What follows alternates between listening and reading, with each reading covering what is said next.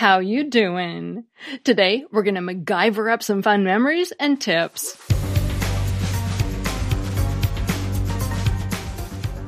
Grammar Girl here. I'm Mignon Fogarty, and you can think of me as your friendly guide to the English language.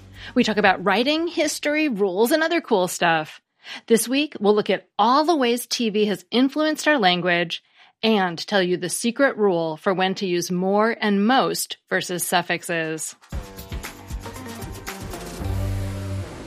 New expressions are introduced into our everyday language all the time. And the more we use them, the more they become ingrained in our speech throughout the generations. And because we spend so much time watching TV, it's a huge contributor to how we use language.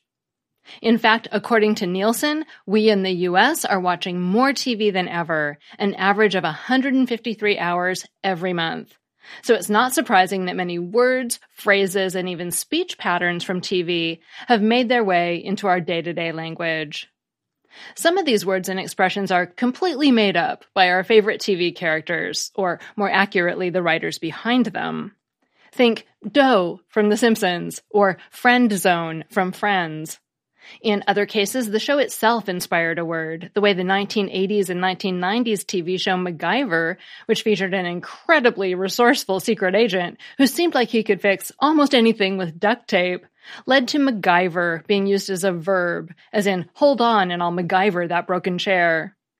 And other times, a TV show popularized the use of an existing word in a new way, as is likely the case for Googling things. Although Googling goes back to 1998, Buffy the Vampire Slayer gave it a big boost when Willow used it in a 2002 episode. It's supposedly the first time the word was used as a verb on TV, and it was so new they actually had to explain what it meant. The thing is, some of these expressions have become so ingrained in our language that we start to think they've been around forever and forget where they came from. Well, according to How Stuff Works, there are several different ways in which we use language from TV. The first is jargon, which the website defines as, quote, the language used by a specific group or profession, unquote. How many medical and legal dramas are on TV now? And how much have we picked up from them? For example, how many Grey's Anatomy fans started using the word stat to mean right now and what about sports speak? TV sports announcers and sports in general have popularized expressions like bench warmer, out of bounds, and throwing in the towel. These terms all have literal meanings in sports, but they're also used figuratively in our everyday language. For example, bringing that up in the meeting was out of bounds, or I've had enough of this project. I'm throwing in the towel. TV also has had an effect on our speech patterns and dialects. Ever since the Rocky and Bullwinkle Show cartoon in the 1960s, sinister villains have had Eastern European accents and dialects. Think of Gru from Despicable Me and Minions, which is being turned into a TV series, by the way. This also includes US English dialects.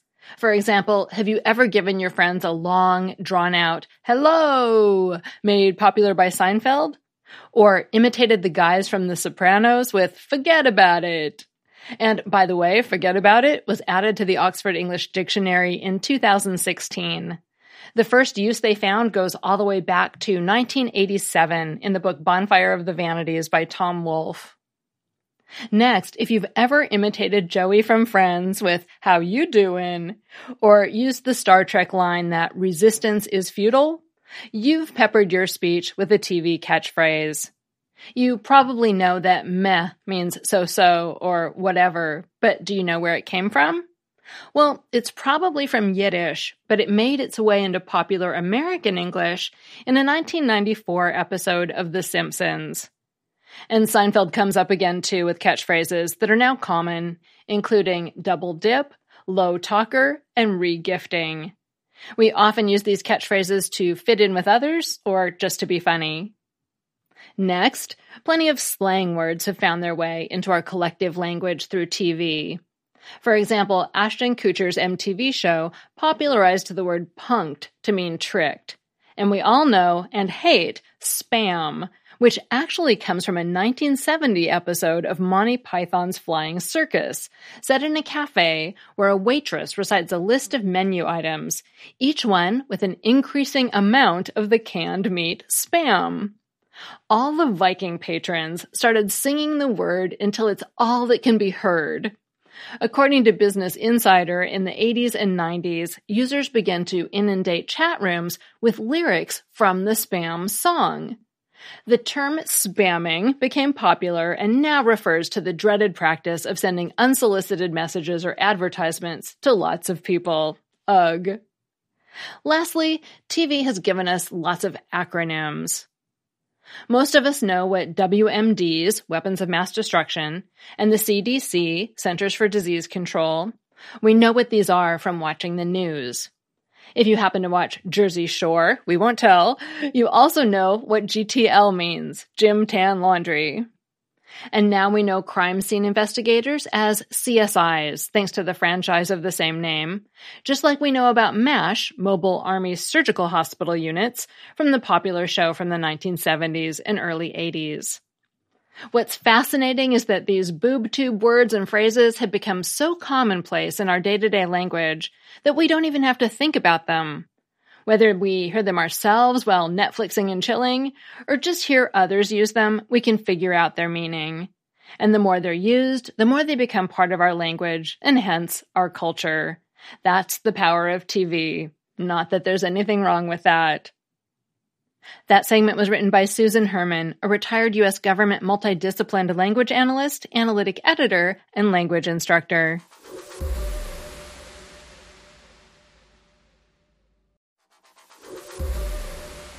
When you want to modify a noun, is it okay to stick a more or a most in front? Or a less or a least? Well, no, not always. Let's take a look at adjectives first. Adjectives such as tall, squeaky, careful, and extraordinary describe nouns. There are two ways to make a comparison with an adjective. You can use more or most in front of the adjective. For example, more wonderful or you can use the suffixes er and est on the end of the adjective. For example, squeakier. For the most part, which one you choose depends on how many syllables the adjective has. Comparisons involving adjectives with one syllable or three syllables or more follow clear cut rules, whereas the situation is different for adjectives with two syllables. One syllable adjectives use the suffixes er or est on the end of the adjective. For example, tall has one syllable. So if you wanted to compare the height of your family members, you might say, I'm taller than my sister, but I'm not the tallest in the family. It would sound odd to say I'm more tall than my sister, but I'm not the most tall in the family. There are exceptions for some irregular one word adjectives, though, such as good and bad. You say better and best, and worse and worst, not gooder and badder, and goodest and baddest. Now, you might encounter baddest in colloquial English, as in, he's the baddest of the bad, but I wouldn't say that in front of your English teacher. Adjectives with three or more syllables use more or most in front of the adjective. For example, with the five syllable adjective extraordinary, you use more or most, as in, that is the most extraordinary hat I've ever seen. You can't say extraordinariest. That's a mouthful. The new Fowler's Modern English Usage did mention that you could use polysyllabic adjectives with an unexpected ER or EST on the end to create a special effect. Alice from Alice in Wonderland, for example, said curiouser and curiouser. Two syllable adjectives are a little trickier than the others we've discussed. Or is that more tricky? It's actually trickier. Sometimes you have to use the suffixes. Other times you have to use more or most. And in some cases, you can use either one. The adjectives squeaky and careful have two syllables. So do you say squeakier or more squeaky? Carefulest or most careful? Well, as far as squeaky, you use the suffixes, as in, the squeakiest wheel gets the grease. On the other hand, you can't say carefuler and carefulest. You have to say more careful and most careful. When it comes to two syllable adjectives, it seems a bit arbitrary whether you use the suffixes or the words in front, but I did find one rule to help you. Two syllable adjectives that end in Y, OW, and LE can take the suffixes ER and EST. And you can remember that by thinking they are yowly howly, Y O W L E, yowly. Or better yet, think that they are yowlier and howlier than everything else. So you remember the adjective endings Y, O W, and L E, and the rule to end them with ER or EST. They're yowlier and howlier. A listener, Ashley, wondered if she should say more subtle or subtler. Well, since subtle ends in LE, you'd use subtler and subtlest. According to this rule, funny, mellow, and gentle are other examples of two syllable adjectives that take the suffixes, making the correct choices funnier, mellower, and gentler. Sometimes, though, no rule will help you determine which way to make a comparison. Some two syllable adjectives can go both ways. You can say commoner or more common, tranquilist or most tranquil, stupider or more stupid, and naivest or most naive. According to Garner's Modern English Usage, which specifically lists those two way adjectives, quote, the terminational forms are usually older, and some of them are becoming obsolete, unquote. So, tranquilist, for example, which sounds a little odd to me and raises a flag in Microsoft Word's spell checker, is moving out of favor. If you have a two syllable adjective that doesn't end in Y, OW, or LE, it's not yowlier, you need to rely on your ear or your dictionary. And Garner's modern English usage says that, quote, if a word ordinarily takes the ER or the EST suffix, and that formation sounds more natural, it's poor style to use the two word form with more or most, unquote. Now, so far we've talked about adjectives, but adverbs follow the same rules. Adverbs are words that describe adjectives, verbs, or other adverbs. For example, with the one syllable adverb soon, you add the suffix, as in, whoever finishes the chores soonest will earn a prize. You wouldn't say most soon. For adverbs with three or more syllables, such as comfortably, you need to say more comfortably, not comfortablier. Some two syllable adverbs, such as early, take the suffixes, so you'd say earlier and earliest. And some others, such as sadly, take more or most, as in more sadly and most sadly. If you're unsure, check a dictionary. If the suffix form is allowed, as it is with earlier, for example, it'll be listed in the dictionary entry. The comparisons we've been talking about have all involved a greater amount of something. When you're talking about not as much of something, you use less and least in front of adjectives or adverbs with any number of syllables. For example, you might admit, I'm less athletic than my best friend. Or if you're using an adverb, you could lament, My roommate is the least grammatically oriented person I know. That's all for now, but that's not the mostest we can say about comparisons. I mean, that's not all. So be sure to listen next week for part two. That segment was by Bonnie Mills, who's been a copy editor since 1996. Finally, I have a Familect story.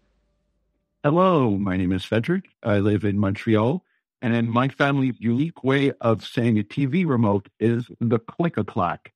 I believe the click a clack comes from the fact that all throughout my childhood, we had a really old TV with a really old remote that still had physical buttons. And when we press it down, it goes click and clacks into place until you press a different button. So our TV remote name is the Click a Clack. Have a nice day. They did used to be a lot louder, clickier. Thanks so much. If you want to share the story of your Familect, a word your family and only your family uses, call the voicemail line at 83321 4GIRL. Call from a nice quiet place and we might play it on the show. Grammar Girl is a quick and dirty tips podcast. Thanks to our audio engineer Nathan Semes and our director of podcasts Adam Cecil, who recently learned to make japchae from the Korean vegan. And I didn't know what that was, so I looked it up and it's a noodle dish that looks delicious. Thanks also to our digital operations specialist, Holly Hutchings, our ad operations specialist, Morgan Christianson, and our marketing associate, Davina Tomlin. Finally, Kamryn Lacy just finished her internship with us, but she also graduated magna cum laude with a degree in marketing and is on her way to an MBA program in the fall. We'll miss you, Kamryn. You are a rock star, and thanks for everything. And I'm Mignon Fogarty, better known as Grammar Girl. That's all. Thanks for listening.